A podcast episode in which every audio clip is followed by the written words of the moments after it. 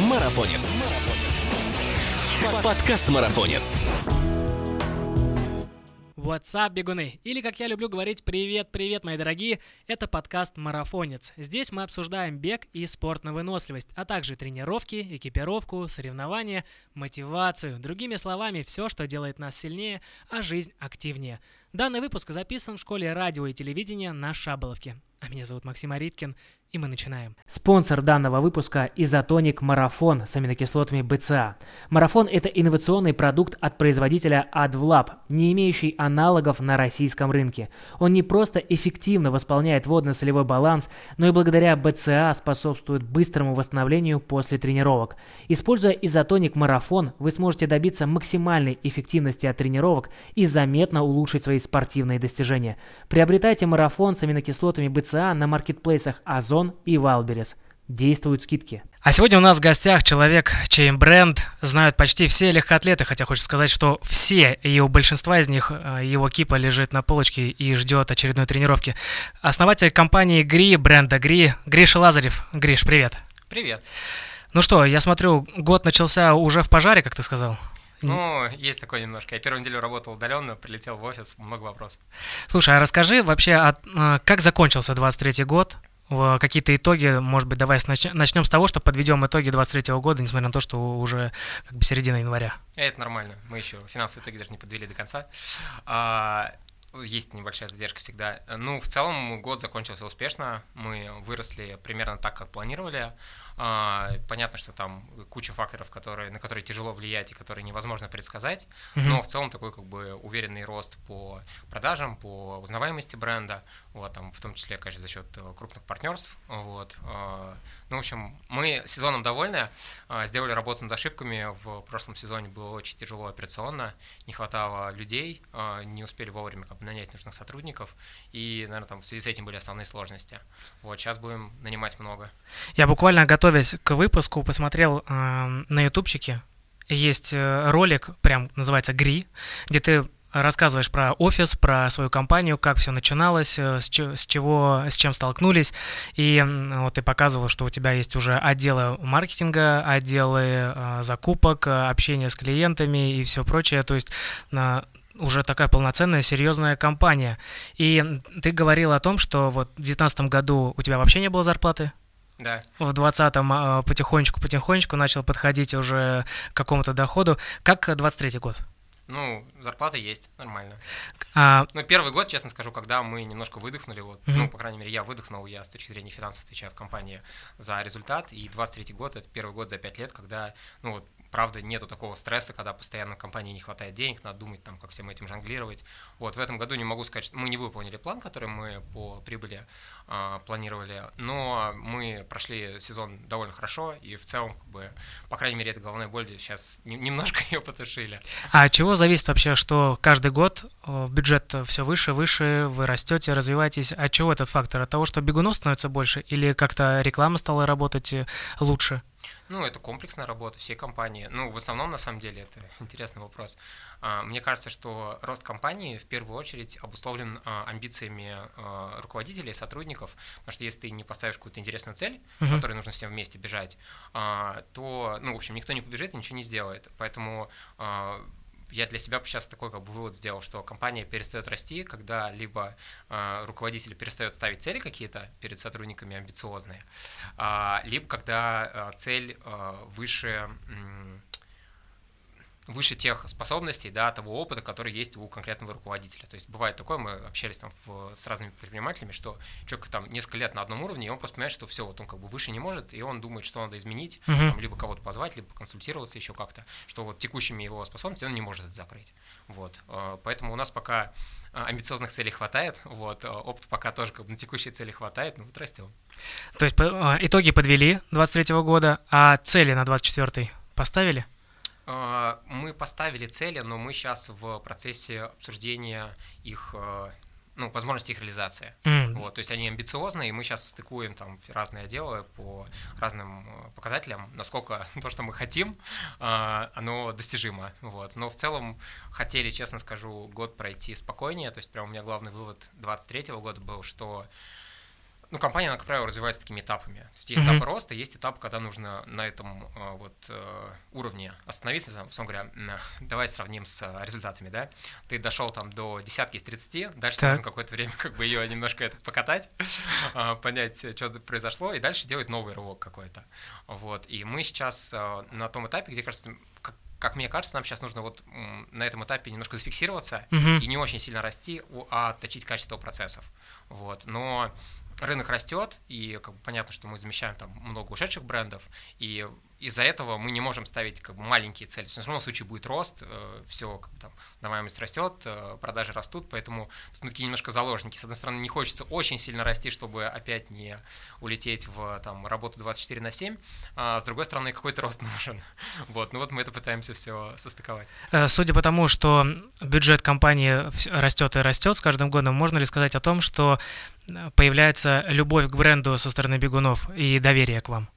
Ну, тут не то, чтобы как бы бюджет, да, равно вот любовь. Э, любовь, на самом деле, может быть и к небольшому бренду, который там какие-то э, капсульные вещи делает, но mm-hmm. очень классно работает с покупателями. Но мне, как, как мне кажется, судя по тому, что, по крайней мере, я там вижу в соцсетях, как бы обратную связь, которую мы получаем там по разным каналам, э, людям нравится то, что мы делаем, на нас довольно выс- высокое как бы мнение о нашей экипировке и в том числе ритейлеры. Вот. Это у нас, нам, безусловно, есть куда расти, mm-hmm. у нас куча косяков, как бы, да, не хочется тоже это выглядеть такими, познали жизнь, вот, не, нам, у нас огромное количество работы нам предстоит, мы в самом начале пути, но кажется, что да, те результаты, которые есть, они, ну, в общем, довольно, довольно уже э, значимые. Очень круто, когда руководитель знает, например, свои ошибки и э, ставит себе цели на будущее и стремится исправить эти ошибки, чтобы продукт был еще лучше, еще качественнее, потому что от этого зависит э, и в целом продаваемость, узнаваемость и отношение к бренду. Э, да, ну тут, мне кажется, когда, я, когда есть ошибка, ее обычно видно. Не знаю, там, плохо сшили брюки, там каждый второй об этом напишет, и тут, в общем, э, ну, важно, наверное, да, там, обратную связь это собирать, по крайней мере, не... Э, у нас бывают такие споры, когда нужно признать ошибку, и ты какое-то время там, если ты ответственен за эту задачу, ну ты сопротивляешься, это нормальный mm-hmm. процесс, то есть ты говоришь, да нет, там, не знаю, человек не так носил, там, или еще что-то. Ну, когда критическая масса накапливается, там, проверяешь, в том числе какие-то свои, да, там, а, параметры, что вы закладывали, там, что тестировали, ты видишь, да, ну вот тут вот ошиблись, как бы бывает, ну, скорректируем. Ну, э, окей, даже если обратная связь со стороны покупателей, но ты же сам носишь свой же бренд и сам видишь на себе. Слушай, да, но вот мы уже пришли к тому, что э, недостаточно какой-то, даже если ты там супер профи в экипировке, а одного мнения никогда недостаточно. Mm-hmm. Нужно много мнений. Вот у нас сейчас, у меня нет на самом деле ответа, как правильно делать. Кажется, что нормально, когда у тебя есть хотя бы сотни мнений. На сотни мнений уже как можно вот там сказать. Ну да, знаю, статистика Узко, какая-то. широко, там, жмет, не жмет, выводит влагу, не выводит. Когда три человека, у каждого свое мнение, один говорит супер, другой говорит отстой, третий говорит нормально. Что с этим делать, непонятно. Вот. Ну, безусловно, есть какие-то люди, к которым ты больше прислушиваешься, но кажется, что с точки зрения разработки продукта это ну, не рабочий вариант. У тебя есть конкуренты вообще? Есть угри конкуренты в России, ага. по продукту? А, слушай, ну давай так, во-первых, не а, у меня, а у нас. Да, вот. у вас. У нас как Хорошо, минимум да. два партнера, мы делаем вместе с вами торговый бизнес. А, и, ну и огромная команда, которая на самом деле, если говорить про экс московского марафона, которая была, правда, для нас самым крупным, у нас была огромная зона, там порядка, по-моему, сейчас могу ошибаться, около 300 квадратных метров у нас было. А, ну, это была работа огромной команды, я там согласовывал меньшую часть, э, как бы, того, что было. Uh-huh. Вот, ребят как бы все это спроектировали, спланировали. Uh, нет, конечно, безусловно, у нас есть конкуренты. Uh, здесь важно понимать, что в целом рынок uh, ну, он сегментирован. То есть у нас, ну, например, да, давай это, мы же можем любые бренды говорить. Конечно. Все. Вот, есть нордские, как бы, конкуренты ли они нам? Они в другом ценовом диапазоне. Но очевидно, что там человек может выбирать между дорогой футболкой и дешевой футболкой, и, ну, не дешевой, плохо так говорить, да, в другом самом сегменте, а, и он может выбрать их, потому что они по соотношению цена-качество для него лучше. Uh-huh. Конкурент они нам? Ну, конкурент. А, в том числе там у нас огромное количество конкурентов, которые есть в м, онлайне. Вообще все, что человек может купить вместо нас, это наши конкуренты. Там. Если на Ламоде есть какой-то бренд или на Wildberries, который no name, но бегун его выбирает, это глобально это наш конкурент. Вот в нашем ценовом диапазоне, в сегменте бег, если вот, да, вот это, это так, а, сейчас прям вот крупных каких-то российских брендов я не знаю. А, при этом, ну, иностранные бренды не ушли до конца. Там Mizuno отлично продается, Adidas в Сламоде открывают магазины, которые будут Ламода, но там будет Adidas. Поэтому, в общем, конкурентов полно. В этом плане мы не расслабляемся, я так скажу. А, ты еще сказал по поводу бега. У тебя, по-моему, в 23 году появился новый сектор, это трейл? А, трейл и фитнес. Мы две линейки запустили. Они, они пока не так широко представлены у нас в ассортименте, как бег. Uh-huh. Вот. Но, безусловно, как бы, да, это то. Я еще скажу про конкурентов. В том году это важно, да, появился еще, э, появилась беговая линейка у бренда SHU, вот, и они вот как бы максимально похожи с нами по ценам, и а, там, правда, как бы позиционирование бренда, оно на такую, а, ну, как бы на аудиторию, которая похожа на нашу, вот, это, в общем, будет интересно, я Шью очень уважаю как лайфстайл бренд, вот, и интересно, как они будут развивать свой беговой сегмент, вот, это такой, ну, интересный как бы для нас конкурент, прям вот будет интересно в следующем году. Но конкурент по-доброму, не да, такой, что слушай, на экспо резать футболки. Знаешь, у меня как-то нет такого вот это добрые и злые конкуренты, это странная концепция. А, я всегда с большим уважением отношусь к всем, кто запускает там какой бы то ни было бренд там в любом масштабе, да. А, конкуренция двигатель прогресса, я к этому так отношусь. То есть, если бы, условно говоря, их не было, а, там их еще, еще там, там других брендов, там, международных брендов, да, нам бы не приходилось придумывать какие-то идеи, которые а, в том числе нас двигают вперед. Mm. Вот, появляется конкурент, ты смотришь, ага, у него так, а к чему нам можно сделать лучше, а давайте вот так сделаем. В конце концов, на самом деле и конкуренты, ну, как бы, обе компании выиграют, потому что они друг друга бустят, приходится придумывать какие-то решения. А, и, конечно, потребитель выигрывает, вот, потому что приходится конкурировать. Ой. Это поэтому классно, я обожаю конкуренцию.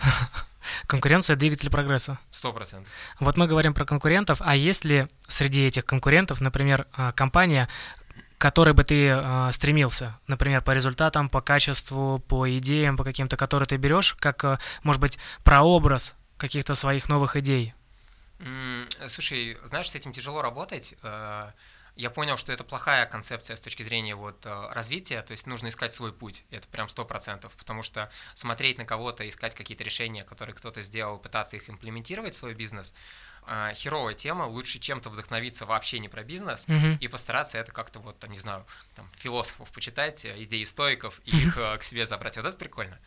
А, не, безусловно, ну, есть там, не знаю, большая тройка, есть там э, Nike, есть Adidas, это бренды New Balance, которые там свой манеж mm-hmm. построили. Ну, ты смотришь на это, думаешь, боже, когда-нибудь а, мы, до, мы до этого дойдем. Ну, это круто. Это. Мне очень нравится из современных брендов, я э, слежу за On, On Running. Mm-hmm.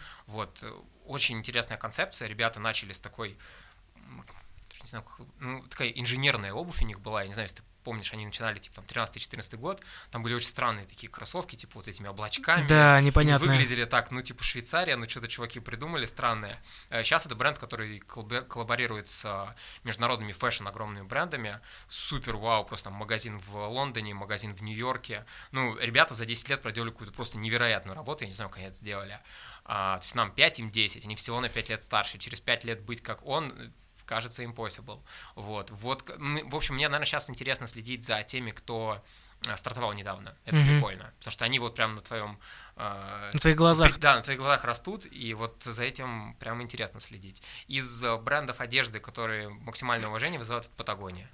Вот это прям ребята, которые, ну, это как бы аутдор, которые идут своим путем, ни на кого не смотрят, делают то, что им нравится, двигают свою философию и там, по-моему, не знаю, больше 40 лет, наверное, бренду. Ну, в общем, вполне успешно. Такой вопрос. Ты когда э, начинал этим всем заниматься, э, говорил о том, что взял курсы по тканям uh-huh. и получается, потреблял эту информацию, которую тебе рассказывали. А есть ли возможность, например, связаться или вот как раз с этими компаниями, которые вот в топе, условно Nike, Adidas и он, и перенять какой-то их опыт? Они как-то, может быть, устраивают условно какие-то лекции, поэтому не Слушай, знаю. Честно, не знаю. Вот э, интересный вопрос. Я, ну, наверное, там э, сейчас кажется, что это невозможно, просто потому что как бы, коммуникация закрыта mm-hmm. на международном уровне. Ну, кажется, она закрыта, я, честно говоря, не пробовал. В российском, э, на российском рынке есть тоже там, не знаю, есть тот же 12 Stories. Я, например, всегда слежу за всеми там выступлениями вот SEO 12 Stories uh-huh. Ивана Хохлова. Супер интересно, он открыто достаточно делится как бы своим опытом. Вот. Не видел, честно скажу, в компаниях вот такой вот прям обмен опытом. Там есть стажировки у многих фэшн-брендов, но стажировки ну, подразумевают, да, полноценную какую-то работу внутри бренда. А, вот сходу так, чтобы прям вот международные бренды а, как-то какие-то программы такие открытые делали, я не видел. На самом деле, интересный вопрос. Мне кажется, можно попробовать как-то написать. Ну, было бы, конечно, супер интересно пообщаться. Ну, потому что есть бизнес-форумы, где встречаются бизнесмены все и как-то делятся, да. обмениваются информацией, э, устраивают лекции какие-то. И здесь то же самое, вот собраться как-то брендами, руководителями. Нету, знаешь, что нету? Нету беговой выставки. Вот если говорить про бег, угу. э, как бы мне интересно было, мы нашли только одну выставку, я надеюсь, что мы на нее сгоняем, может быть, уже в этом году. Она проходит в ноябре в США, в Техасе, в Остине, по-моему. А, она называется The Running Event, uh-huh. ну, то есть максимально беговой ивент, вот. И там а, набор брендов, которые я там увидел, он прям беговой. То есть там есть стенд Puma, есть стенд Сойкани, есть стенд, по-моему, Хока. Вот не видел, не помню, был ли там он. То есть прям беговые бренды, вот там ритейлеры встречаются, встречаются какие-то эксперты, там есть какая-то панель, там дискуссии. Mm-hmm. Вот, наверное, это пока максимально близкое, что вот такое, ну, организованное есть. Мы э, ездили в ноябре в Германию на ИСПА, и там есть блок дискуссий, мы его просто пропустили, потому что у нас была куча работы вот, ну, непосредственно ну, там, понимаю, с поставщиками. Да. На следующий сезон мы как раз запланировали, что надо ехать туда более широкой командой, чтобы кто-то работает с поставщиками, там, отбирает ткани, mm-hmm. там, фурнитуру, а кто-то идет, ну, вот, там, маркетинг и продажи идут и слушают реально международный опыт, потому что он там есть, там, как бы есть конференция. Вот, наверное, вот э, вот там можно что-то. Там точно можно с ним познакомиться, потому да. что там могут быть разные как раз. Завязать контакты бренда. и как-то уже да. потом связаться с ними и обсудить вообще, где они закупаются, как они развиваются. Нет, где они закупаются, на самом деле, это, мне кажется, несложный вопрос. У меня сейчас больше вопрос про управление, про выстраивание процессов. Вот это интересно, как бы, как вот это делать, как вот это делаете. Потому что блок закупки, он супер понятен, на самом деле. Там вообще а, ничего да? сложного нет. Ну да, там найти фабрику не так сложно, насколько сложно там потом организовать все это производство, как бы там, организовать э, тестирование, сэмплы, а, разработку дизайна. Вот это как бы в этих штуках интересно покопаться. Вот я сижу по ту сторону от тебя, и, в принципе, по процессам, которые ты делаешь, и я делаю, и мне, с моей точки зрения, недалекой, мне кажется, как будто бы это вроде бы все так банально, просто кажется, ну вот продукт, ну вот там рекламщики, маркетинг, э, вот вы запустили это все в процесс, как-то набрали легкоатлетов, которые вроде бы имеют э, какую-то узнаваемость, и они начали рассказывать про это. И думаешь, ну вот на этом, по идее, все должно и расти, и развиваться. И ты все как бы больше закупаешь, больше продаешь, какие-то новые идеи вносишь, может быть, там уходишь не только в одежду, но и там и в обувь, а потом проводишь свои старты какие-то. Ну, как-то вот так вот это все развивается. А ты сейчас говоришь про э, сложность, что за 10 лет они выросли и построили свой манеж, еще какие-то вещи, а вам уже пять лет, и как бы, и думаешь, походу не так все работает как-то. Слушай, ну, э, очень сложно координировать на самом деле. Ну, то есть, кажется, что да, у тебя там нужно это сделать, это сделать. То, что нужно сделать, мне кажется, вообще всем понятно. Uh-huh. То есть, когда если спросить человека, все понимают, что нужно сделать. Вопрос, как это сделать? Потому что очень тяжело э, подружить э, все отделы между собой, чтобы они делали все это синхронно, работали на одну цель, вовремя все успевали. Мы вот до сих пор за пять лет, мы так и не выстроили цикл производства так, чтобы все получать в те сроки, которые нам вот прям нужны с точки зрения продаж. Мы получаем до сих пор поздно и возим очень дорого. Это пять лет мы работаем. Казалось бы, ну за пять лет можно выстроить. Не выстроили. Вот, потому что, ну, во-первых, ты постоянно растешь, и у тебя один процесс не а, получился, а его уже надо ломать и строить новый. Это mm-hmm. как бы парадигма, в которой мы живем. А, вот, ну, плюс как бы количество э, форс-мажорных ситуаций, которые произошли за последние пять лет, ну, оно какое-то просто вот э, невероятное, и с этим тоже приходится как-то уживаться. Мне понравился форс-мажор, про который ты рассказывал, про э, Экспо, где вы должны были представлять новые продукты, а посылку просто-напросто не отправили. Ну, это сейчас так уже, это, знаешь, оглядываясь на это, меньше из форс-мажоров, который у нас был. Он ну, в моменте был неприятный, но глобально ну, думаешь, как такое возможно? Ну, по идее, компания, аэропорт, э, все дела, ну, как бы ну, постав... Как, как можно взять, забыть и... Бывает. И ты на другом конце планеты думаешь, блин, и что мне теперь с этим совсем делать? Ну, да. А это, оказывается, было еще, прошло. оказывается, еще и меньше из э, форс-мажоров, которое было. А, ну, знаешь, тут тоже вот ты спрашивал, а, как бы, что заставляет компанию расти, да, а, это тоже там один из важных уроков, который я для себя, один из важных выводов, который я сделал, что уровень сотрудника, mm-hmm. он равен уровню стресса, который ты можешь переварить вот случилась какая-то сложная ситуация, если ты ее переварил, ты на новый уровень выходишь. Uh-huh. Если ты ее не переварил, ну, ты, если ты не переварил, с тобой это случилось, не знаю. Либо бизнес закрылся, либо ты уволился, может. Вот. Но глобально есть стрессовые ситуации, и ты их проходишь, и правда, как бы пройдя стрессовую ситуацию, ты понимаешь, что в следующий раз такой штукой тебя уже просто, ну, ты ее уже решал, ты знаешь последствия, ты уже проживал это, как бы через себя все пропускал, и ты, ну, как бы оглядываешься, думаешь, ну, в моменте ты, конечно, об этом переживаешь, тяжело об этом Естественно. переживать. А дальше ты такой, да это, да вы что, смеетесь, что ли? Ну, это вообще, это мы уже давно все проходили. Я недавно читал такую мотивационную э, табличку, это чья-то цитата о том, что чем больше ты ошибок делаешь, тем э, лучше ты растешь и развиваешься и идешь вперед. То ну, совершать... выводы надо делать. Да, а, совершать как бы, ошибки. Ошибки но... мы все совершаем, вот, важно выводы делать. Если выводы не делаешь, ты граблями себе пол бьешь. У нас, к сожалению, во многих вопросах это там сейчас продолжается. Мы не успеваем просто выводы делать где-то. И натыкаешься постоянно на, на одно и то же, это, конечно, тяжело. Ну, у тебя по количеству сотрудников э, с каждым годом, наверное, все больше и больше приходит, ты набираешь, расширяешься. Нет, ну, и, соответственно... компания, компания растет, мы, ну, да, мы каждый год растем. И, соответственно, процессы какие-то уже проходят быстрее, лучше. Что-то да, что-то нет. Тут вот так вот. А как э, семья относилась к твоей идее начала своего собственного дела? Слушай, ну, э, ближний круг, так скажем, э, это вообще максимальное мое мой максимальный ресурс, то есть меня там жена всегда поддерживала во всем, и ни разу я не слышал от нее ни одного какого-то слова о том, что что-то я не то делаю, мало времени семье уделяю, у нас как-то в этом плане ну, договорились мы сразу, вот, это здорово. А, вот, э, родители тоже, ну, по крайней мере, я ни разу не слышал там слов, что там чем-то ты не тем занимаешься, вот, в этом плане я слышал, ну, слышал разные истории, и, э, конечно, понимаю, что мне супер повезло просто. Кроме твоей бабушки.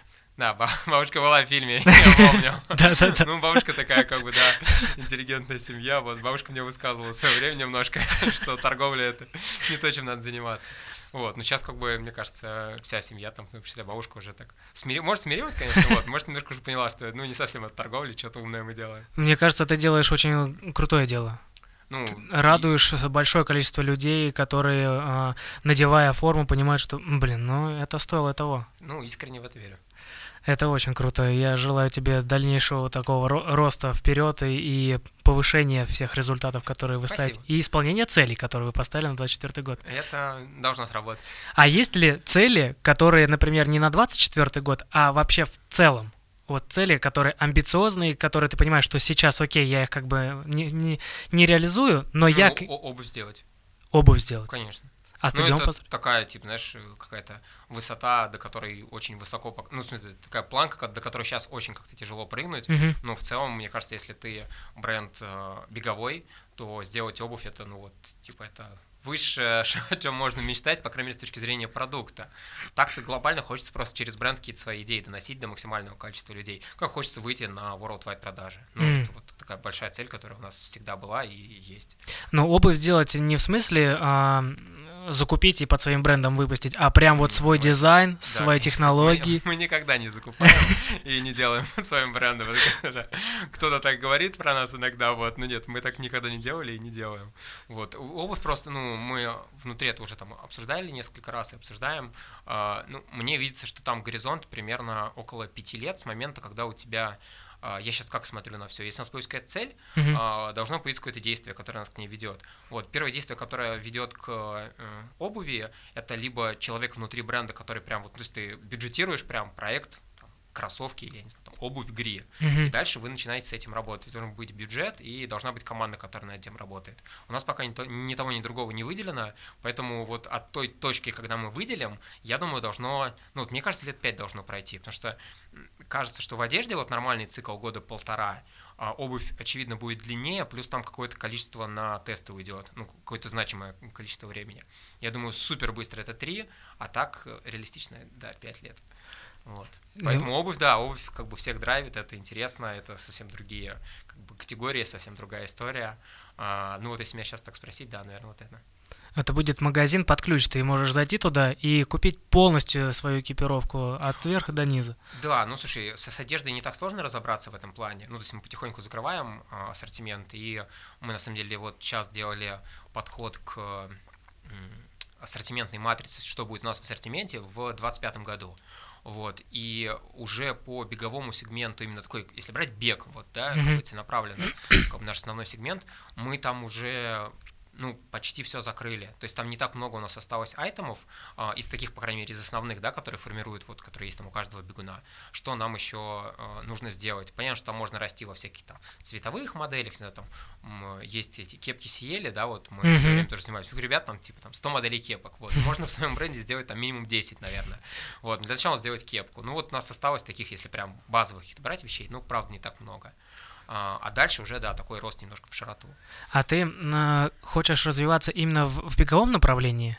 Или в целом в спортивном? То есть, как бы легкая атлетика это же не только бег, правильно? Вот, вот ты сам начинал в спортивном ориентировании, если не ошибаюсь. Да, ну мы смотри, мы как бы на это смотрим с точки зрения всегда глубины сегмента, потому что в маленьких, в, в небольших видах спорта там очень тяжело просто работать, потому что есть косты на разработку, есть mm-hmm. косты на продажи, там есть специализированный какой-то ритейл, там есть в целом представленность э, вида спорта в стране или в мире, и условно, там, если берешь там конькобежца, вот, можно для них делать и комбинезоны? Ну, можно, но в очень ограниченном количестве, очевидно. А, широкий сегмент — это фитнес, как мы вот запустили эту линейку и планируем ее наращивать. Трейл — это, наверное, подсегмент бега все-таки, да, вот, но тоже, безусловно, интересно. А, дальше, мне кажется, что аутдор — классное большое направление, и мы как бы, ну вот, внутри бренда мы близки к нему, это интересно. Lifestyle линейку мы точно как бы будем делать, это у нас давно в планах, мы просто, правда, тормозим с этим. То есть там, условно, там худи, какие-то футболки mm-hmm. лайфстайловые, это то, что каждый бренд делает, и мы просто, ну вот, как бы плохо работаем, не успеваем, но будем это делать. Да, а я видел, кстати, у вас же есть вроде какие-то экземпляры. У нас есть, мы там внутри команды иногда делаем какие-то дропы, ну вот там на Новый год сотрудникам мы два года подряд делали прикольные худи, всякие толстовки, но это только вот внутри. Есть то, чем мы экипируем своих атлетов, есть какой-то мерч, который мы делаем вот в рамках партнерств, например, mm-hmm. для бегового сообщества мы делали, но это не то, что поступает в продажу, а если говорить вот прям про э, лайфстайл линейку в продаже, ее пока у нас не было. Я тебя понял. Ты говорил еще по поводу того, что э, когда все это начинал, искал, где можно шить в России, понял, что здесь этого вообще нет, э, и э, как бы ушли в Китай, ну, да. ну, и начали оттуда уже все эти поставки. А с чем это связано? Почему в России нет возможности шить? Ну, я тут как бы свое мнение выскажу, я не знаю, чем ну, это связано. Естественно. Вот, не претендую на истину. А, ну, у нас, э, мне кажется, не отстроено, нету большого количества заказчиков, которые здесь бы размещали заказы. Из-за этого, в принципе, индустрия не работает так, как в Китае. То есть в Китае, когда я приезжаю в город, у меня 100 фабрик готовы со мной работать. И им нужно побороться за меня. Соответственно, у них уже выстроены процессы. Они умеют делать там образец за две недели, они умеют а, шить партию за фиксированный срок. У них все это им нужно для того, чтобы максимальное количество заказов получать. У нас, в принципе, контрактное производство именно такой сложной спортивной одежды не так распространено, mm. и поэтому просто у тебя круг фабрик, с которыми ты можешь хоть как-то взаимодействовать, он относительно как бы небольшой. Дальше все упирается, заказчиков немного, соответственно, нет специализированного оборудования. Нет специализированного оборудования, нету большого рынка тканей, которые вот здесь на месте, да. Все приходится снова заказывать в Китае, там ткань в Китае, нитки в Китае, хм. всякие там эту фурнитуру. Ну, то есть ты все заказываешь в Китае, привозишь здесь и собираешь. Тогда уже проще все сразу сшить в Китае, потому что там, правда, индустрия под это сильно подтянута, то есть там, э, не знаю, вот там клейные майки, мы в России так, ну вот сейчас одно производство есть, которое нам э, это готово делать. А в Китае, условно, это просто, ну вот, правда, это сотни производств. То есть ты там выбираешь там, цена, не знаю, качество. Скорость ну, цена, скорость, ты как бы там, это такие базовые вещи, они там более-менее понятны. Ну, если там ездишь по фабрикам, смотришь, у кого там полы чище, кто тебе больше нравится с точки зрения там менеджмента, да, вот как, как они работают. Вот, ну, ну выбор огромный, mm-hmm. правда, он огромный просто. А, абсолютно несравнимый с а, российским предложением. Я знаю, что много достаточно отшивают здесь а, коллекций базовых, да, вот там тоже ХБ, там много всего ребят делают. А, разные там абсолютно бренды, вот, но мне кажется, специализированные, вот, спортивные, ну, правда, это вот единицы, а если делать свое производство, мы тоже там вначале, когда стартовали, мы обсуждали это внутри, там есть э, определенные сложности с тем, что очень тяжело масштабировать. То есть, э, если мне нужно заказать в этом году там 100 тысяч изделий в Китае, а в следующем году 200 тысяч, для меня это вообще не вопрос. Ну, mm-hmm. то есть, как бы фабрика такие объемы переваривает легко. Если тебе нужно найти там дополнительную фабрику, это тоже относительно несложно. А в России, чтобы там со, со 100 тысяч перейти, условно говоря, там на 150 тысяч, это уже очень большой как бы э, набор там швей, а с швеями, насколько я опять же знаю, сейчас там огромные проблемы, то есть просто их не хватает. Это снова там закупка оборудования и там новые какие-то, если ты хочешь новую технологию попробовать, инвестировать, тебе нужно сразу инвестировать в какие-то машины. Вот, ну, в общем, кажется, что, по крайней мере, мы когда это так базово прикидывали, мы не поняли, в чем там э, смысл. Ну, то есть ты можешь быть таким очень э, handmade производством с очень э, высоким качеством, с премиальным, скорее всего, продуктом, тогда кажется, что это работает. Для нашего сегмента, ну вот по, по моим ощущениям, тоже как бы, когда мы смотрим, как международный рынок работает, ну, все э, большие бренды работают, конечно, с контрактными производствами, то есть никто не держит свои производства. Ну вот, насколько я знаю, там по обуви, по-моему, у Nike там есть одна фабрика или там две. Ну вот как бы это вот надо стать Nike, чтобы вот как бы... А, ты имеешь в виду своя собственная фабрика? Да, своя собственная фабрика. У них, я, я точно не знаю, вот, но потому что я слышал, вот, у них одна или две фабрики, да, которые делают, ну, то есть это вот, они принадлежат им. Вот, ну вот, как бы, до такого уровня надо дорасти. А есть такое тоже в э, планах, например, свое собственное производство? Это же как бы, ну, я понимаю, что это на самом деле очень сложный процесс. Нет, нет, это, это просто инструмент же. Ну, то есть, как бы у тебя есть какие-то задачи внутри mm-hmm. бизнеса, и ты в какой-то момент как бы все посчитал и понимаешь, что, не знаю, там, вот мы хотим там, э, опять же скажу, там, премиальную линейку мы хотим отшивать э, вот на каких-то там своих э, определенных мощностях, mm-hmm. с, вот мы должны контролировать каждый стежок, и как бы ты понимаешь, что контрактные производства не могут этого предложить. То есть, ну, нету вот таких, которые нужны. И ты говоришь, да, окей, мы делаем свое, мы понимаем, зачем мы это делаем. Просто поставить цель, чтобы мы сами все шили, я такой цели не вижу, как бы у нас э, тот э, объем продукции, который нам фабрики делают, с тем качеством, которое нам делают, нас сейчас там вполне устраивает. У нас, правда, как бы высокое качество продукции, высокое качество материалов. Мы это э, на текущем этапе умеем все делать и в целом, понятно, конечно, масштабировать. Поэтому пока этого просто, ну вот, появится как задача, будем решать. Пока не видно такой задачи. Это получается прям как конструктор Лего. У тебя есть э, разные детальки, условно, да. и ты собираешь их в, в одно вот и... именно так и да. делаешь процесс, потому что так проще, так дешевле и да, вы, решаешь конкретные задачи. Свое производство решает конкретные задачи. За исключением того, что партия может просто либо не прилететь, либо прилететь за Слушай, а, а свое производство это такие же риски. У тебя не знаю, там вот э, в субботу сгорел склад Wildberries. Вот. Как бы свое производство это вот такие риски. Ну, то есть, э, когда они там, а на самом деле тоже они у тебя есть, вот, только они на других лежат. Вот. Но они не снимают, как бы важно понять, что свое производство не снимает этих рисков. Наоборот, мы можем еще этим сам все управлять, менеджерить, и в этом нужно разбираться. Я вот не настолько хорош в производствах, чтобы строить свое. Либо должен быть какой-то человек, который типа круто это понимает и объясняет тебе, зачем это нужно. А, ну вот, либо это должно быть какой-то прям бизнес-задачей, зачем вы это делаете. Как так получилось, что человек, который учился в железнодорожном э, институте, да, угу ушел в свое дело, в бизнес, в спорт и, и вот теперь этим живет? Что мне кажется, у нас в целом в стране как бы история с тем, что ты работаешь не по специальности, ну это там типа, не знаю, как у тебя, мне кажется, у меня там 80% окружения не по специальности работает, поэтому скорее, э, ну типа неверно выбрал изначально э, как бы универ, вот. Э, мне сейчас вообще кажется, что э, мне нужно было сразу просто идти в какую-то бизнесовую историю, mm-hmm. вот, но когда я выбирал универ, универ в том числе э, воспринимался как э, возможность не идти в армию, mm-hmm. вот, и ты, бы, ты свои бизнес-задачи решаешь в этом возрасте, возрасте, я так скажу.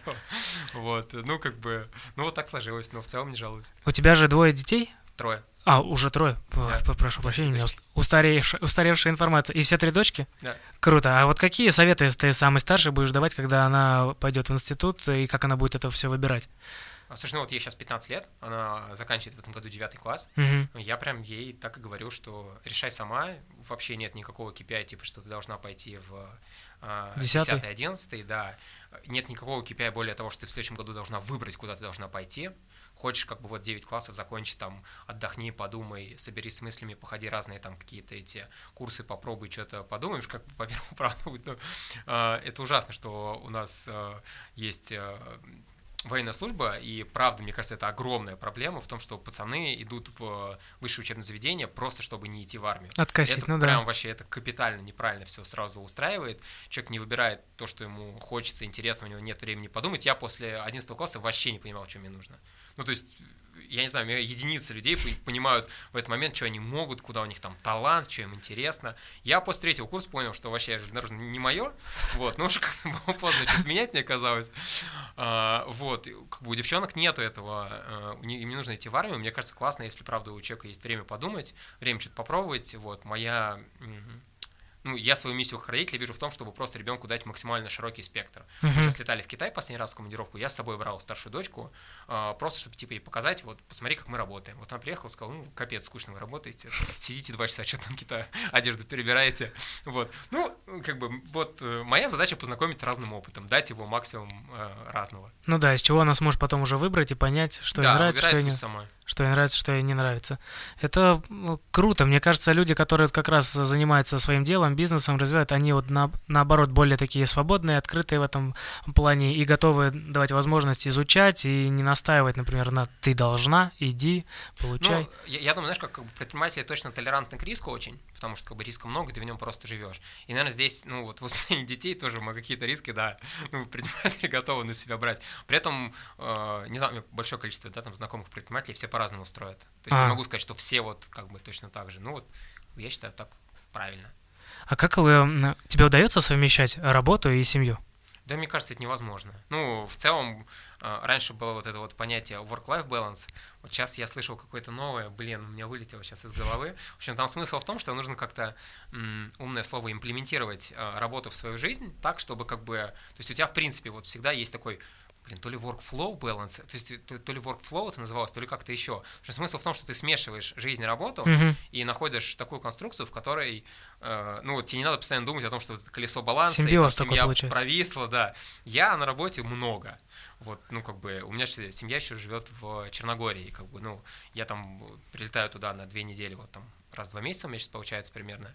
И, ну, как бы много это, ну, конечно, хотелось бы, наверное, больше времени проводить. При этом, э, ну, проводим ли мы время как-то качественно, есть ли у меня какой-то там вот коннект с семьей, безусловно, есть. Вот, как только я почувствую, что он как-то там теряется, что-то не так, ну, нужно будет думать, что вот как бы надо менять, как надо выстраивать конструкцию. Сейчас кажется, что мы, ну, по крайней мере, важно давать друг другу обратную связь. Вот, наверное, вот это самое ценное mm-hmm. в семье, что если ты чувствуешь, что тебя не хватает, что ты там, вот у нас был какой-то период, когда меня прям было мало, и мы прям сидели, как бы сели и поговорили об этом, вот, и немножко как бы перестроили процессы. А, ну, если так думать, тебя всегда мало. Всегда можно больше времени уделять детям, сколько бы ты ни уделял. Ну, Важно, да. наверное, себя не винить в том, что ты вот уделяешь мало, стараться как бы какой-то, ну, вот, не знаю, я со средней дочкой книжку стараюсь там, ну, не каждый день у нас сейчас получается, но вот там несколько раз в неделю мы читаем просто онлайн, я ей звоню, мы читаем mm-hmm. книжку. Вот, я считаю, что это классно, как бы, и я вот тут вот свой этот, э, свои родительские обязанности закрываю. Вот, ну, старшая со мной как бы много времени живет здесь, и мы тоже там, там какие-то совместные активности просто планируем. Ну, круто, что ты все равно пытаешься как-то совместить это, не потерять э, связь с семьей, не уйти полностью с головой в эти бизнес-процессы. Ну, тут жене спасибо, она меня выдергивает, и это вовремя говорит, типа, что-то ты заработался. вот. Она Нет, вот... просто правда важно как бы говорить об этом и, ну вот, давать друг другу обратную связь. Если видно, что тебя стало мало, прям говоришь, тебя мало, и думаешь, что делать. А... Если не говорить, то будет конфликт. Су- супруга с железнодорожного института? Нет, мы познакомились по спорту. А, ну, тоже, а, ну по, поэтому она, скорее всего, и понимает, и принимает все, что происходит, потому что видит. Да, я не склонен думать, что это из-за того, что она из спорта, вот, скорее, ну, ну вот как бы, мне, мне очень повезло, я так скажу, вот, не всем так везет. Хотел как раз спросить, как тебе удается это все совмещать, но пока ты отвечал, ты уже, в принципе, и, и раскрыл весь вопрос, что вот симбиоз, нужно находить в себе силы, соединять. Слушай, да, я думаю, что никому не удается, ну, если так положа руку на сердце, ну, то есть я очень много всего не успеваю, вопрос того, ты вот в моменте как бы, ну, в целом, ты как бы довольны вы mm-hmm. тем, как у вас все складывается? Если довольны, значит, ну вот то, как вы жонглируете в целом, мол. Если прям сильно недовольны, то вы, скорее всего, если вот нормальные отношения, вы друг другу это скажете. Тоже верно. Сложная хрень. Один из процессов э, руководства компаниями, бизнесом – это делегирование. Получается вообще делегировать тебе какие-то задачи другим людям? Учусь. Э, получается, но с косяками. Ну, то есть это, да, это правда. Э, мне все время вот партнер Ваня, он прикольную очень мысль сказал, что твой э, как правильно сказать, твой навык управленца, uh-huh. он измеряется тем, какое количество задач ты можешь параллельно делать. То есть ты сам можешь там выполнять, условно говоря, там 5-10 задач.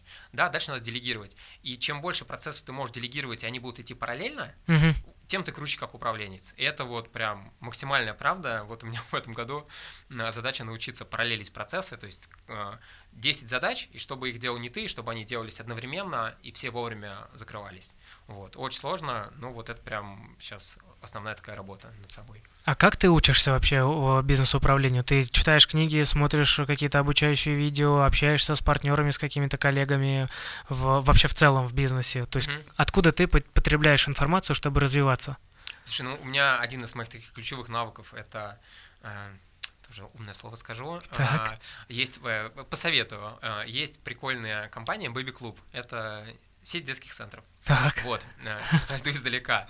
У них очень прикольная есть э, штука, они это называют... Э, ну, их подход основан на векторной психологии. Там э, в основе векторной психологии э, несколько векторов внутри каждого человека, ну, условно говоря, там, то, что у тебя хорошо получается, твои таланты. Мгм. Вот, и они в целом врожденные. Э, Там есть интересные как бы исследования, которые подтверждают, что, правда, очень много врожденных штук.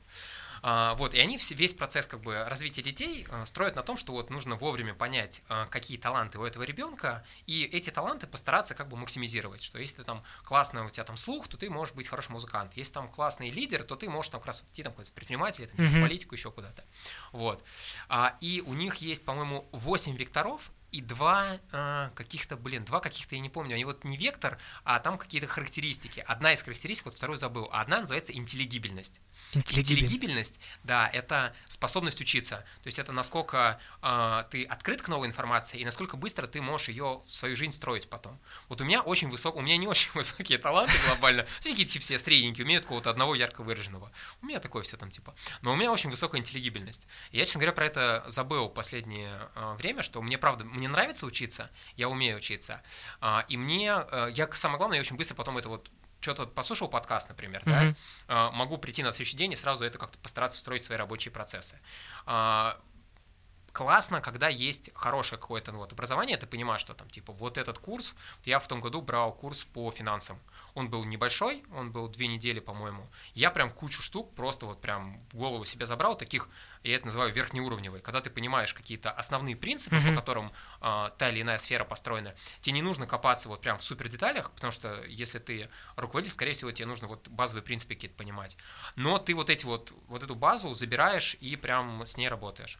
Вот, и сейчас последний раз я ходил в декабре, это было прикольно, я пошел на курсы по э, яхтенному вождению.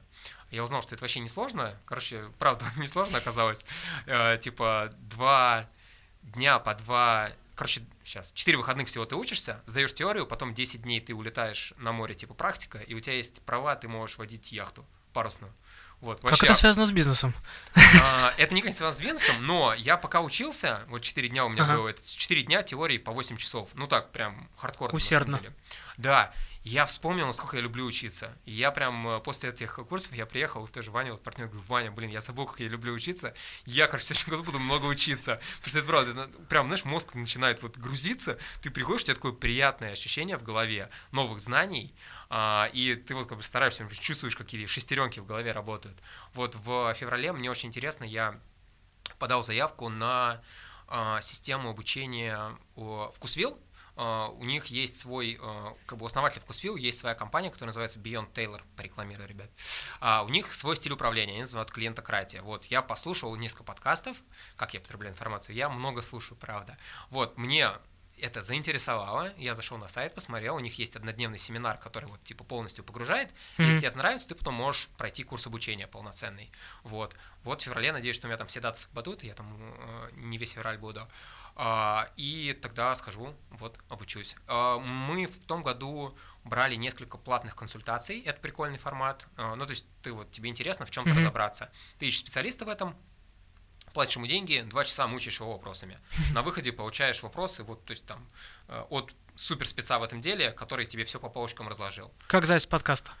Что? Как запись подкаста? Ну, на запись подкаста ты обычно приходишь, если ты приходишь, ты отвечаешь на вопросы, а тут ты готовишь. Ну, глобально, да, если ты готовишь вопросы, ты можешь использовать эту, собственно, стратегию.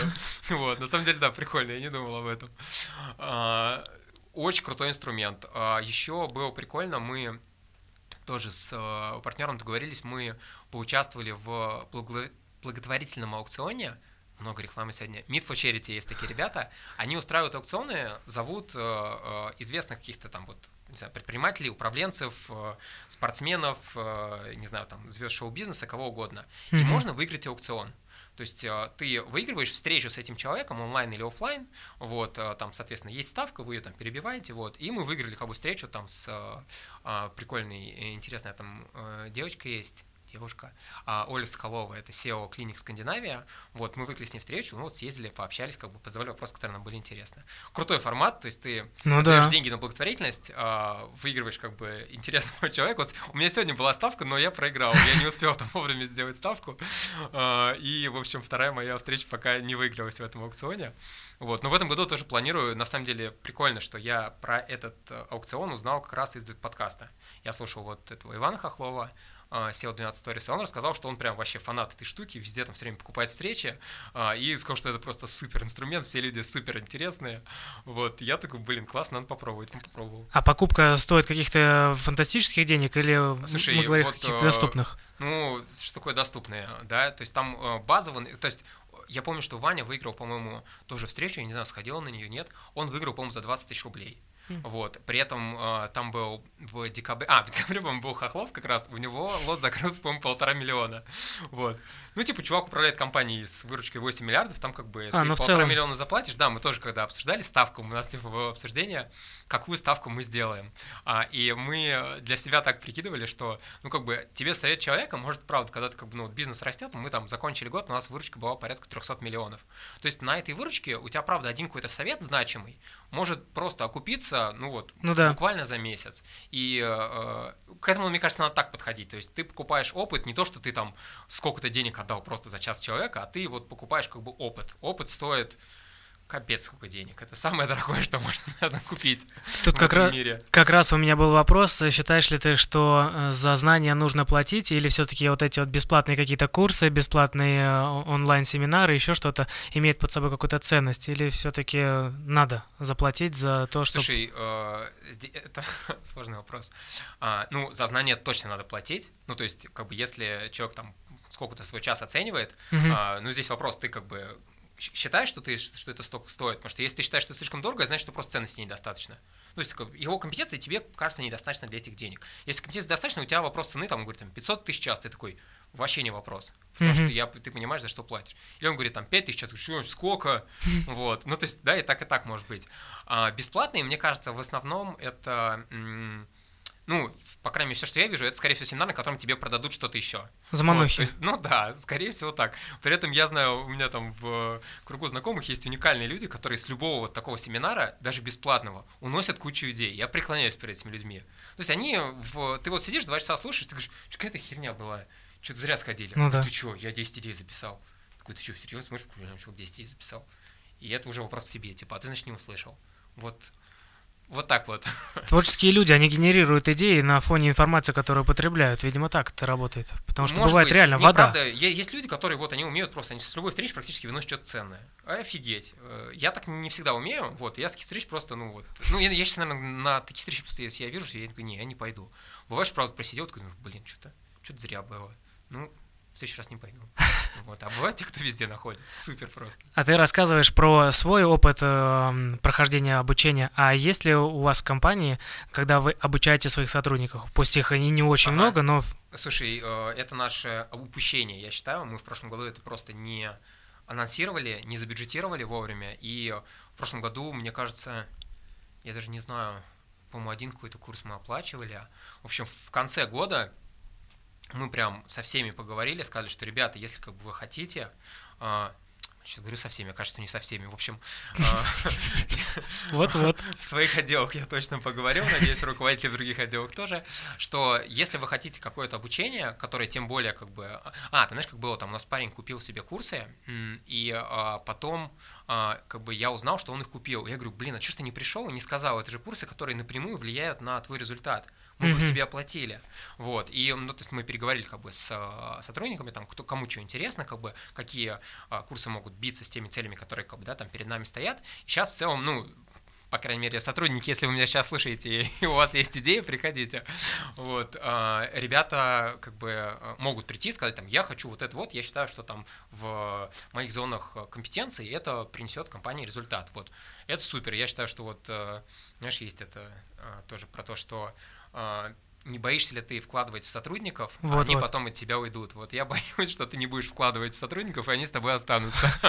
Вот я сейчас такой концепции придерживаюсь. Ребят надо растить, как бы команду надо растить, и, безусловно, какие-то, вот даже я помню, как я ходил, да, на это обучение по тканям в самом начале, а, я как раз сейчас мониторил э, сайт вот э, этих Fashion Factory ребят, вот, какие у них есть курсы, что может быть интересно в отдел разработки, как бы, с которым я сейчас работаю, что может ребятам быть интересно, mm-hmm. какие прям профильные курсы там, а, которые могут э, нарастить компетенций.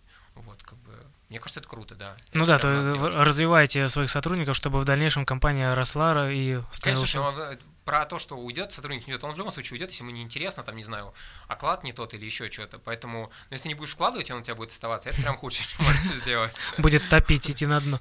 Ну, да, не, как бы всем интересно развиваться. А как относятся ваши компании к спорту вообще? Все сотрудники занимаются спортом или все-таки есть те, которые пришли? Ну, у, у нас нет не? такого KPI, что типа обязательно заниматься спортом. Вот, но мы недавно смеялись, что у нас сейчас самое быстрое подразделение компании, по-моему, это склад. Там команда просто, просто огонь вообще. Там такие результаты, и мне таких никогда не достичь. Вот. Э, ну, естественным образом получается, что много ребят из бега к нам приходят, и ну, сейчас, наверное, там большая часть компаний, процентов там 75, наверное, точно, это люди, которые увлечены бегом. Вот. Э, при этом у нас есть ребята, насколько я знаю, регби занимаются, там кто-то кроссфитом занимается, вот. Ну, сейчас, наверное, уже даже не, не все знаю, там, кто из какого спорта, вот. Ну, в общем, той или иной активностью, наверное, да, практически все занимаются. А, расскажи про э, маяк. Мне всегда было интересно, вот э, просто в видео, которое я смотрел, это немножко вскользь так было э, упомянуто, что вот маяк, мы там сделали забег, mm-hmm. и это стало прообразом потом нашего дизайна, полосатые футболки. Вообще, что это за маяк, откуда он взялся, почему там? Ну, маяки пошире. разные. Да, ну, маяки, эстафету маяков придумал Андрей Барышников, он работал у нас вот директором по маркетингу, и мы, собственно, когда бренд стартовали, я, Андрей помогал мне в маркетинге, и одной из идей о том, как рассказать про бренд – было сделать вот эстафету маяков. У него эта идея была пробежать от Питера до Выборга, они там с клубом со своим, с Минтранинг, вот ребята сейчас бегают, тоже прикольные, они обсуждали это, но у них просто что-то не сложилось, там вот они не собрались. И Андрей говорит, давай сделаем от бренда, типа идея прикольная, mm-hmm. давай попробуем. А, мы съездили маршрут, разведали, оказалось, что от Питера до Выборга пробежать вообще нереально, ну, то есть просто нет как бы хорошей дороги, там прям опасно бежать местами. Но мы вот нашли тогда, в общем, в процессе как бы нашлись два прикольных маяка, и первый раз мы это запустили именно в контексте э, рассказать про бренд через какую-то э, классную новую активацию, которую типа никто не делал. Вот, ну, дизайн, да, в общем, родился уже из дизайна маяков, а дальше показалось интересным эту историю каждый год. Э, мы брали разные маяки, у нас там было, мы практически все маяки в Ленобласти уже отбегали, э, и серия, я не могу сказать, что она как бы у нас большая, у нас сейчас как будто вот линейка, это футболка, майка, маяк, mm-hmm. зимой это шапка и куртка, да, обычно. Вот, но эта история прикольна тем, что там есть как бы вот свой смысл в а, свет маяка, там светит а, в темные времена, ну то есть это вот очень много таких а, смыслов, которые не только про бег, да, а про что-то еще более интересное, и вокруг маяков сложилось такое свое комьюнити, я так скажу, то есть есть люди, которые вот знакомы с брендом именно через маяки. Нам это очень нравится, мы эту историю как бы поддерживаем, развиваем, вот, сейчас у нас есть забег маяков, который мы делаем, ну вот, регулярно, в этом году снова у нас будут другие mm-hmm. новые маяки, чуть-чуть изменилась концепция, а, и два раза в году мы вместе с командой S95 в Кузьминках делаем а, как раньше называлось паркран, сейчас это парковый забег, uh-huh. S95 маяки. Вот, ближайший, кстати, будет, по-моему, феврале, сейчас я какую-нибудь информацию скажу, а кажется, нельзя было говорить, по-моему, в феврале. Вот, в общем, мы делаем два раза, в летом и зимой. Вот, вместе с ребятами. Э, суббота, 9 утра, Кузьминки, приходишь, там всегда от нас есть какие-то вкусняшки, какие-то сувениры и э, красно-белый дресс-код. Вот. Но mm. это выглядит классно, то есть там, когда собирается там 100 человек красно-белых э, Круто. причем они могут быть любые, не обязательно нашего бренда, вот, но просто это очень красиво смотрится, классно, мы всегда это... Это очень крутая идея, это очень крутая реализация, классно, наверное, и фоточки получаются очень красиво отменные. Выходит, да. А по поводу этих забега маяков, туда может попасть любой? Нет, слушай, изначально это была история про то, что мы звали, а, ну, ребята из беговой тусовки, каких-то там а, лидеров мнений, блоги- ну, там нельзя сказать, что прям селебрити были, ну, в общем, это ребята такие, да, значимые в беговой тусовке, вот. Потом мы пытались, как бы, вот, несколько лет у нас был такой рост, именно с зрения, мы приглашали интересных, там, у нас бегал Оля Маркис, у нас бегал Федор Овчинников из Додупис, ну, есть мы казалось прям такие, знаешь, у какие-то просто вот звезды. Мгм.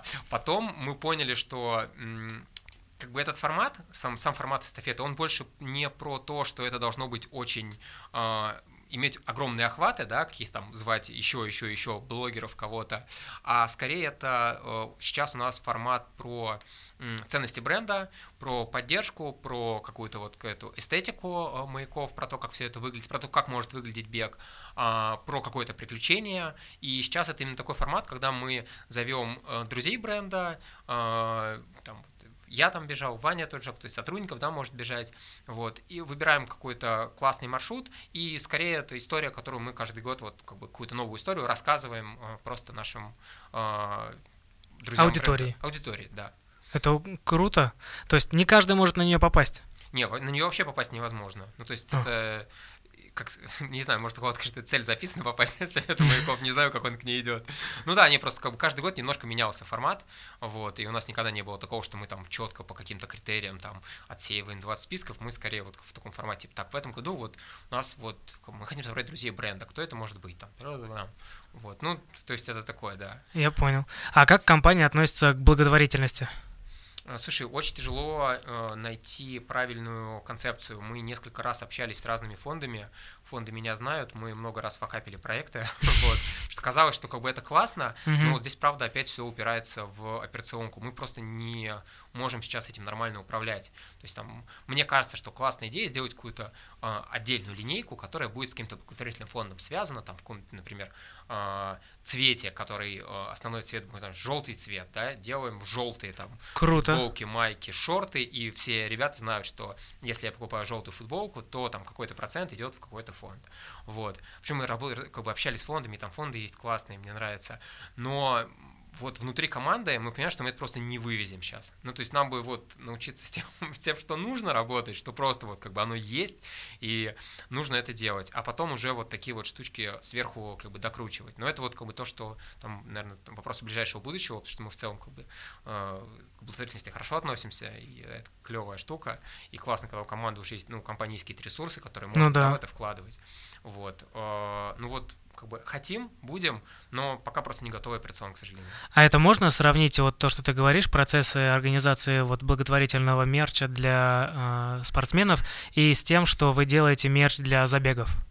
Вот я, по-моему, видел у вас World Class какая-то есть э, история Ну, с слушай, мерчем. и- Здесь же коммерческая и некоммерческая история смешиваются. Здесь Мгм. как бы очень сложно. а, Потому что, ну, как коммерческая история, это когда ты, условно говоря, там, тебе заплатили денег, или ты заплатил денег, вы это все произвели, сняли, и оно, ну, это реклама, условно, Мгм. да? как бы И это работает. Вот. Ну, не- это более-менее понятно, как делать. Мы это делаем на какой-то регулярной основе.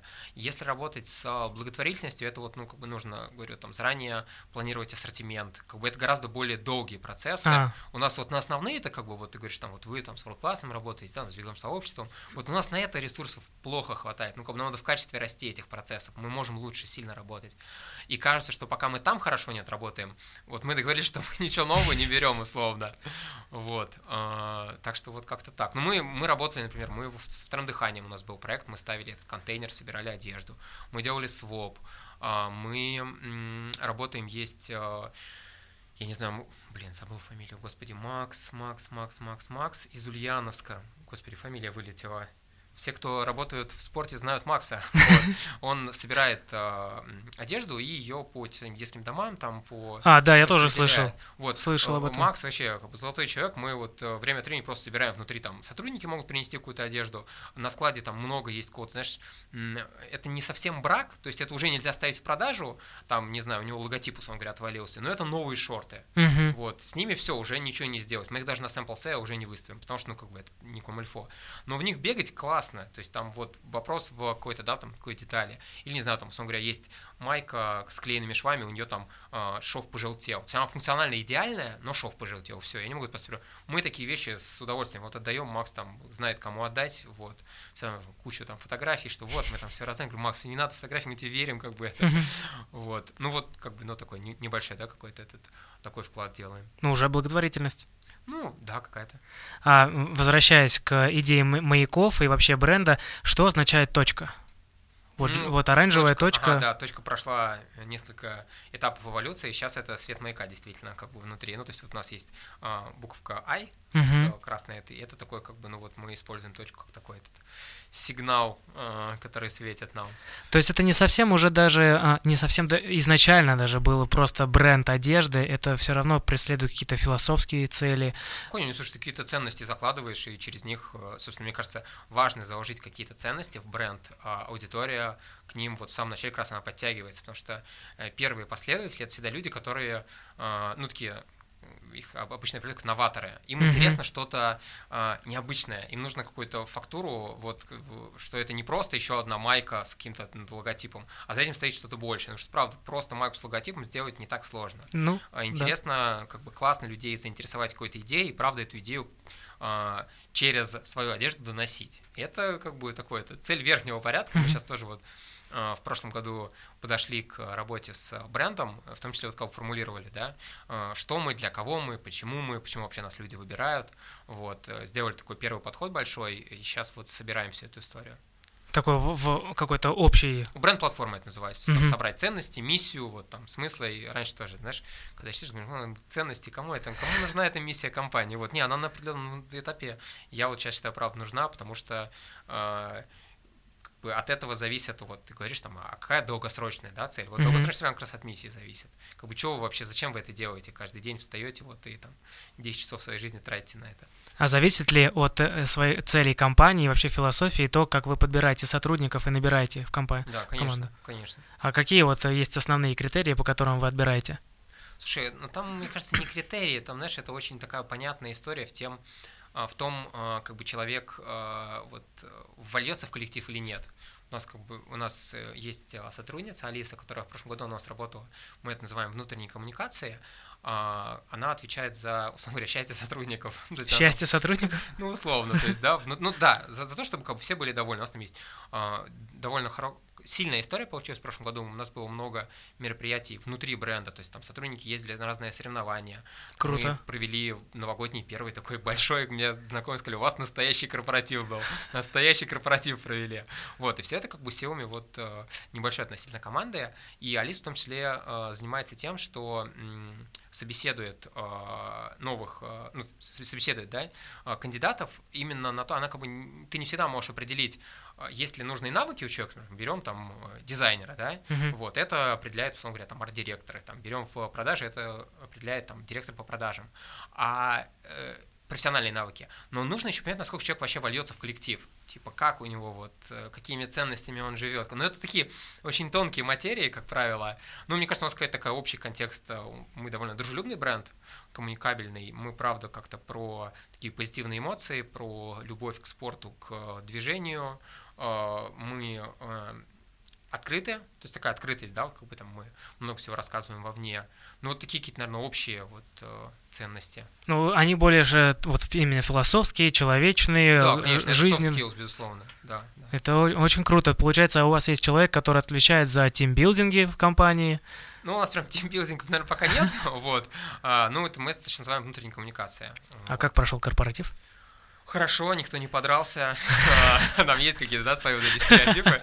Не, здорово получилось, мне очень понравилось. Мы как раз вспоминали в прошлом году, я уже даже забыл, честно скажу, мы э, стояли вот на корпоративе, у нас был внутри офиса, mm-hmm. вот, и мы вспоминали, что в прошлом году корпоратив тоже был внутри офиса, только мы все поместились в переговорке, а в open space, в котором мы сейчас работаем, был склад, вот. За год много всего изменилось, я думаю, блин, да, правда, в прошлом году был склад, вот был open space, весь. А есть ли у вас какие-то а, правила, а, ЗОЖ, может быть, в компании? А, знаешь, у нас был этот, а, мы подводили итоги, я сейчас э, точно не вспомню, но там было прикольно о том, что а, что пережили как раз вот как бы этот, что пережила команда, и там был а, что-то какой-то конфетно-сахарный бунт, по-моему, называлось. У нас была какая-то такая-то горячая дискуссия в чате а, все, как бы, всей компании о том, что надо бы а, уменьшить количество вкусняшек и там вместо шоколадок заказывать какие-то там эти сушеные яблоки. Вот. Но там часть команды как бы сказала, что знаете что, сушеные яблоки сами себе заказывайте. Вот. И э, как, у нас было какое-то, в общем, обсуждение, но в итоге сейчас у нас каждый день просто в офисе есть, э, в офисе на складе и в магазине, насколько я знаю, у нас есть фрукты, у нас есть э, какие-то, ну вот там печеньки, э, конфеты, есть чай, кофе, ну то есть вот что-то такой общий какой-то такой набор. Просто э, я, наверное, не совсем правильно задал вопрос, потому что, по-моему, в компаниях есть э, такие типа а ну, не требования, а условно законы, как какая-то Библия, условно, к тому, что, э, например, никто не курит, или там никто а, не слушай, пьет, или там кто-то вот делает да, это, услышал. вот что-то такое. А, на корпоративе оказалось, что гораздо больше сотрудников пьет, чем мы думали. Вот там все говорили, что не будут пить алкоголь, вина в итоге не хватило. А, ну, точнее, вино в итоге первым закончилось, давай так, всем хватило. А, у нас нету жесткого требования к курению, насколько я знаю, но, по-моему, тоже у нас ни один из сотрудников не курит. Ну, то есть, хотя вот сейчас даже не скажу, я бы, наверное, то есть, я как сам, когда принимаю решение по кандидатам, я бы курящего не взял. Ну, я просто это, прям вот если человек курит, и это перекуры, и вот это там запахи, не, я прям это не могу. При этом как-то у нас это, не могу сказать, что проговорено, но, по-моему, курящих у нас нету. Такое а, негласное правило получается. Да, надо вообще проговорить. Наверное, это одно из первых правил, которое можно так, знаешь, зафиксировать. А, что еще? У нас нету какого-то там, типа, обязательно вот, да, там, заниматься спортом или там ходить в баню а, или что-то еще. Что-то мы обсуждали возможность, ну, то есть, а, а, одна из прикольных штук, то есть тоже, когда там компания может себе позволить, классно, если компания может позволить этот, э, страховку с какими-то, да, вот там, типа, опциями, mm-hmm. там, сдача анализов, еще что-то. Мы пока просто, ну, то есть, надо подойти к этой теме, мы, очевидно, когда-то дорастем, но пока не подходили. Вот. Э, ну, забеги. На забеге у нас мы как партнер как бы э, крупных стартов, ага. сообщества Wild Trail в этом году, у нас есть опция, что мы получаем много тикетов, ну, то есть, да, в рамках э, партнерства у нас есть опция, что мы получаем... А, слоты. Слоты, да. А, вот, мы их среди сотрудников, там, если достаточно э, слотов, то мы просто всем раздаем, кто хочет, и если их недостаточно, у нас есть всегда внутренняя лотерея. То есть, там mm-hmm. просто все, кто хотят, продают свои эти заявки, и мы разыгрываем, там, например, там, на, на московский марафон было мало. Ну, типа, мало слотов, поэтому сказали, ну, сорян, разыграем. Вот. Э, ну, вот так мы как бы, как сказать, стимулируем мы не стимулируем, не знаю. Не, ну это круто, это много, классная да, история, да. Много ребят э, побегал. Есть партнеры, вот, например, у нас в эти выходные я вот не успел съездить, а ребята, не знаю, человек, наверное, там 5-7 точно было, может быть, больше. У нас была совместная тренировка, ребята из I Love Skiing пришли, говорят, mm-hmm. мы, типа, хотим вот там вам предложить вот сделать типа тренировку, вот приезжайте там в Мещерский лес, вот все, кто хотят, пожалуйста, поехали, побегали. Ну, Это тоже классная идея, вообще, в принципе, классная реализация того, что... Ну, в общем, да, какие-то спортивные инициативы мы поддерживаем, не могу сказать, что мы прям вот это сильно настроены, там у нас Зожники. KPI, там, да, пожалуйста, там, вот, но что-то, да, что-то делаем. А вот как лично у тебя со спортом? Бегаешь ли ты? Слушай, мало бегаю, но я в этом плане для себя понял, я человек локации. То есть, если у меня... Мне, чтобы бегать, мне нужно жить... Не очень сложно. Нужно жить недалеко от работы, и чтобы был рядом какой-то парк. Я mm-hmm. очень не люблю бегать по набережным, по mm-hmm. улицам, да, прям вообще не моя история парке я готов много бегать. Вот, пока я либо жил далеко от работы, но рядом с парком. Сейчас я живу рядом с работой, но у меня нет рядом парка, поэтому у меня две официальные отговорки, почему я мало бегаю. А, но с начала года я, например, купил себе курс э, у секты. Вот, секта Soft Power еще одна рекламная интеграция, mm-hmm. да, я сколько сегодня всех уже прорекламировал. А, в общем, классный курс. Вот у меня две недели, каждый день я делаю тренировку. Там в каждый день по две тренировки они открывают. Я всегда делаю одну, которая называется основная. Это 20 минут фитнеса. Дома. Такая, да, йога-фитнес. Угу. Вот, вот две недели по, получается, у меня было по 6 тренировок. Вот, вот, начиная с 1 января, все, всего Результативно? 3 недели. Слушай, прикольно. Первые тренировки были тяжело, а вот э, вчера я делал тренировку, и такой, блин, что-то уже не тяжело, то ли упражнения не полегче стали, то, да нет, кажется, просто ты немножко это уже, это, форму вошел. Я почему спросил про бег, вообще про спорт твоей жизни, потому что для многих бег это что-то, где они медитируют, где они черпают новые идеи, что-то осмысляют, о чем-то думают, планируют, и вот человек, тебе, как человеку бизнеса, человек, который вот а, один из э, ведущих компанию, тебе же нужно где-то успокоиться, где-то подумать, где-то помечтать, как-то вот все это структурировать. Я почему-то подумал, что вот бег э, вот как раз-то то место, где ты. Бег это классная опция. Я на самом деле это э, у меня вот в, в ноябре у меня случилось достижение. Я сходил в отпуск. Вот. Это был первый отпуск такой полноценный за пять лет работы компании. Я никому не рекомендую так делать. Это отвратительно, что я так долго не ходил в отпуск. А, но я правда уже все. То есть я был настолько э, Перегорел. Перег... Да даже не перегорел, я увидел, как у меня упали когнитивные способности. А. Прям вот, типа, ты принимаешь решение, там, принял пять решений, потом э, в конце недели смотришь, думаешь, решения просто настолько тупые, что лучше бы просто, вот просто если бы ничего не делал, было бы лучше. Э, зачем я их принял? Я так сидел, думал, ну я же их принимал осознанно как-то, ну все думал и принимал их. Вот, тогда я понял, что все, ну типа уже край какой-то, я уже просто принимаю решения, которые абсолютно неэффективные. А, ушел в отпуск, вот, и у меня был, а, в, после отпуска я понял, что я когда не отдохнувший, я перестаю бегать, перестаю читать и перестаю слушать музыку. Вот, и как бы, то есть бег, а, вот, я говорил про то, что мне нужно хорошая локация, но еще это правда как бы про в целом твое состояние. То есть я когда не отдохнувший, я забиваю на спорт, забиваю вот на музыку и забиваю на чтение.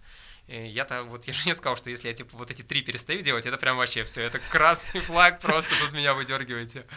А, ну вот сейчас а, как бы я занимаюсь фитнесом, мне в принципе комфортно делать одну тренировку в день. То есть я либо побегаю, вот я как бы был в отпуске в Черногории как раз, я там прям много бегал потому что у меня было время, я был как бы отдохнувший, классно меня от работы, я готов каждый день бегать. Все условия есть. Если я уставший, что-то, все, я перестаю это делать. А что ты имеешь в виду, когда говоришь отдохнувший?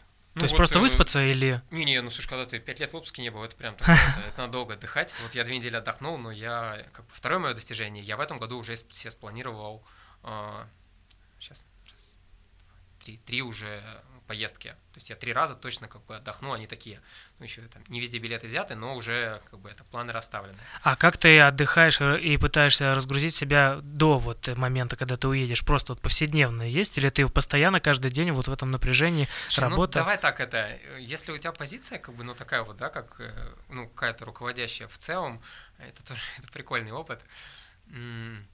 Мне очень понравилось а, в прошлом году, я прочитал, что если вы, вот, кстати, мы брали, я сказал, что мы брали консультацию Мгм. у Оли Соколовой, у нее классный телеграм-канал, я прям искренне рекомендую подписаться, называется «Медицина наизнанку». А, Я у Оли как раз прочитал, она писала, что если вы руководитель, привыкайте к тому, вам какое-то время будет казаться, что-то странное происходит, ко мне приходит только с плохими новостями. То есть ты реально сидишь, думаешь, что за неделя? Здесь что-то не получилось, там провал, здесь денег не хватило, этот уволился, тут, значит, в коллекции ошибка. Думаешь, почему это все решаю я? Как так вообще случилось? А потом в целом приходит осознание, что когда все хорошо работает, если все правильно выстроено, к тебе и не приходят, и это нормально. Мгм. К тебе приходят, когда проблемы решить на своем уровне не могут. То есть ты как руководитель, ты в целом, твоя работа состоит из того, чтобы решать довольно неприятные проблемы, с которыми предыдущие все уже не справились. То есть до тебя это дошло, все, значит, как бы гасить э, пожар придется тебе. И чем выше ты э, как руководитель забираешься, тем больше эти проблемы. То есть, если ты на очень высоком уровне, у меня просто там прикольный пост был, я его ходил и читал по офису, что если ты SEO-компания, у любого SEO есть день, у него называется, типа там херовый вторник, когда ты просто едешь в машине, э, ничего не предвещал, приходит смс, не знаешь, думаешь, я не знаю, можно здесь ругаться, нет, но, в общем, ты думаешь, вот Всё, прям конец. Все, конец, да, вот как бы, это одна смс -ка. У меня такое как бы в течение года случалось с завидной регулярностью. А, И, ну вот как бы правда, надо научиться тем, что из этого твоя работа и состоит. Как бы не то, что ты, тебе ну- нужно как-то переваривать, это просто это вот твоя работа решать такие как бы зачастую, правда, там сложные какие-то, да, там стрессовые штуки. А, ну, то есть, я не знаю, как надо внутренне, наверное, на это настроиться. В какой-то степени, мне кажется, мне это получилось, потому что я год прожил. А, не знаю, там это рефлексия, не рефлексия, мне даже тяжело так сказать. Наверное, надо самое первое просто понять, что в общем, если все живы, в целом проблема не такая большая. Вот это такая, вот, знаешь, верхняя мантра. Ну, это да. Вот. Все живы, как бы, все окей.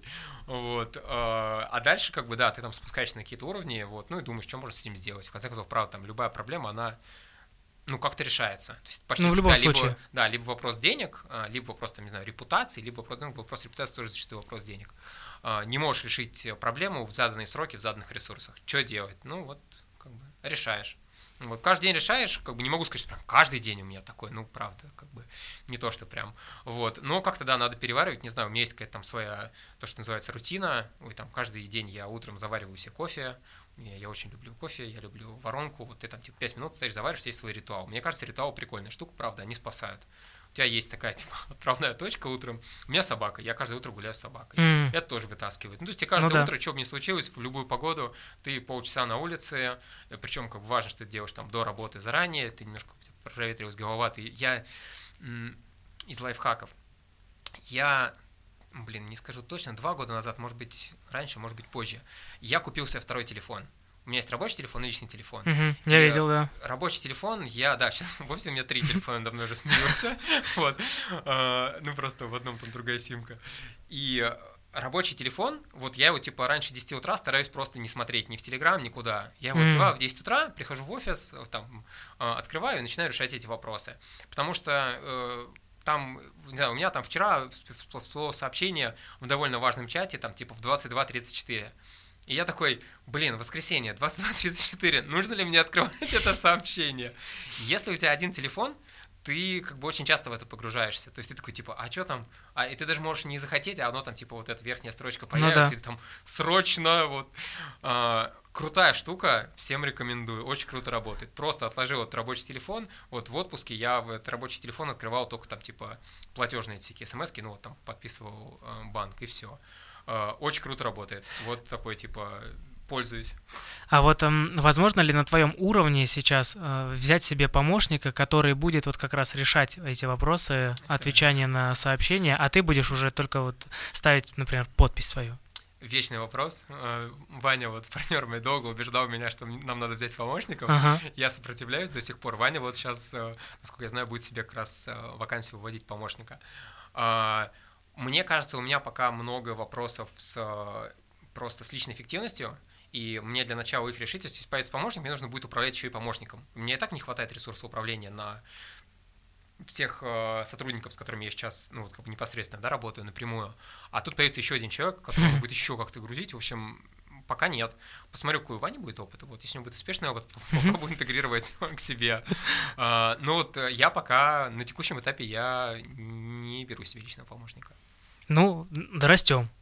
Не знаю, я, знаешь, тоже разных, вот говорю, слушаю предпринимателей. Кто-то говорит, что это типа супер круто, кто-то говорит, что это вообще, типа, вообще это ненужный человек, он начинает управлять твоим временем, ты им не управляешь, он управляет не так эффективно, как ты. В общем, у каждого своя правда. Мне кажется, если ты, как руководитель, типа, свои вопросы закрываешь, и Мгм. все довольны, и у тебя нет помощника, ну, ты молодец. Если ты не закрываешь, и в твоей, как бы, структуре управления тебе нужен помощник, ты тоже молодец, нанимаешь себе помощника. Ну, то есть каждый просто вот под свой стиль управления выстраивает какую-то конструкцию, и каждый прав в этом плане. Ну, в целом, да, какая система, если она всех устраивает, да, если она работает, то почему бы и не Да. иметь, например, или наоборот не иметь. Да. Ну да, Правиль- одной правильной точно нет. Вот это я могу сто процентов сказать. то есть нет серого, черного и белого, есть да, сто процентов. Ну, это не что черного белого, просто каждый вот выстраивает свою систему, и она для него конкретно правильная. Мы в самом начале, хочется вернуться и подвести небольшой итог. Мы говорили про конкурентов и э, про образы и все прочее. Как ты вообще в целом относишься к тому, что появляются, например, новые бренды, новые э, люди в сфере одежды, обуви на Классно. рынке? Я только, знаешь, что я вот топлю за то, чтобы э, делали какой-то... Короче, мне классно, мне интересно, когда делают классный продукт. Мгм. Вот, вот как бы обувь было несколько заходов э, от разных э, поставщиков, брендов, я не знаю, как правильно там, да, они, ну, по-разному находили, в общем, А, когда бралась готовая модель в Китае и брендировалась. Вот, вот тут я как бы, да, категорически против, я считаю, что это не рабочая история. Вот, не очень интересно конкурировать, когда это готовый продукт. В ней Вот. нет души. А, идеи скорее. А, даже Вот, так. Да, ну то есть, вот чтобы сделать обувь еще, да, что важно, нужно какую-то идею в нее заложить. Мгм. Вот в одежде у нас были идеи, как бы есть, и мы их доносим. В обуви самое сложное для нас, наверное, пока, у нас идеи нет. Мы пока не можем сказать, чего такого мы хотим дать на рынок, чего там нет сейчас. Это очень сложно этот вопрос ответить. На рынке классная обувь, ее полно. Вот, я не знаю, у меня нет проблем с выбором кроссовок. Есть немножко проблем с доставкой сейчас, но глобально, глобально, ну, правда, ну, вопрос просто любое, не знаю, там, хочешь ты монохромные, хочешь ты цветные, хочешь ты такой верх, такой верх, такая стопа, такая, ну, любое есть. Чего можно нового на этом рынке сказать, я пока не знаю. Тоже время подумать. Да, не, вот пока нет ответа на этот вопрос, к обуви подходить бесполезно, мне кажется. И также я говорил о том, что было бы круто иметь возможность делиться опытом среди вот твоих э, коллег, например, Мгм. по бизнес-партнерам. Вот есть наверняка люди, которые сейчас нас слушают, которые хотят начать, Мгм. но не знают, например, с чего. Да. Вот можешь ли ты дать какие-то, условно, три, например, три совета тем, кто вот хотят, у них есть идея, но либо боятся, либо еще ага. что-то вот с чем-то сталкиваются. Вот. Это, открою ящик Пандоры, пишите, я в целом как бы ок, я это, ну не, я правда, я иногда очень факаплю с ответами, долго отвечаю, но я открыто делюсь там всякими информацией, поставщиками, еще чего-то, я, если есть какие-то вопросы по, ну вот, последний раз мы просто ужинали с девочкой, она прикольная, у нее свой бренд для тенниса одежды, uh-huh. вот, она просто написала, что типа Григорий, привет, вот слежу за вами, я вот сделал типа, бренд одежды для тенниса, хотел там поконсультироваться, типа задавать вопросы. Вот я написал, да, супер, ну давайте вот там вечером кофе попьем. Ну, все равно как бы интересно, правда, ребят, свои идеи. Вот это как бы важно, да, какая-то идея есть. И правда понимать, что не, не, знаю, не просто хотят это узнать твоих поставщиков и скопировать продукт. Сейчас а, расскажу, прикольная история есть на эту тему. А, а хотят что-то свое классное сделать. Я вообще за, я как бы, ну, мне, правда, не всегда как бы, там, я могу в тот же день ответить и проконсультировать, но какие-то там временные слоты находятся, я в целом как бы э, на вопросы отвечаю. Вот. А если брать прям какой-то верхний уровень, я бы сказал, что вот так же, как в обуви, то, что мы сейчас сказали, очень важно понять, что вы хотите дать рынку. Вот mm-hmm. как бы какая у вас концепция, в чем фишка продукта, почему вас выберут. Кажется такой, э, обычно отвечают там у нас э, вот это вот то, чего советую бы опасаться, что у нас мы отличаемся по цене или по качеству. Это прям вот вообще, это не работает херня. А, ценой и качеством вы как бы выбираете определенную нишу, а внутри нее вы должны чем-то отличаться. Потому что если вы делаете премиальный продукт, он должен быть очень высокого качества и по очень высокой цене. Вы просто в базу заложили, вы работаете с очень высокими ценами и с очень высоким качеством. А дальше думаете, чем в, этой, в этом сегменте mm-hmm. вы будете отличаться от других. Вот. И сегмент это важно выбрать, правда, потому что если вы работаете, условно говоря, хотите конкурировать с декатлоном, вам нужно строить просто сверх какую-то э, эффективную огромную организацию, которая умеет производить и продавать с минимальной наценкой в огромных масштабах. Это одна история. Если вы хотите как бы в middle сегменте, вам нужно работать с брендом, думать, чем вы будете покорять сердца там, э, любителей. Если вы хотите работать в верхнем сегменте, вам нужно думать о том, как конкурировать там с большими fashion-брендами, да, кто как бы там огромный количество денег вкладывает в продакшн, в маркетинг.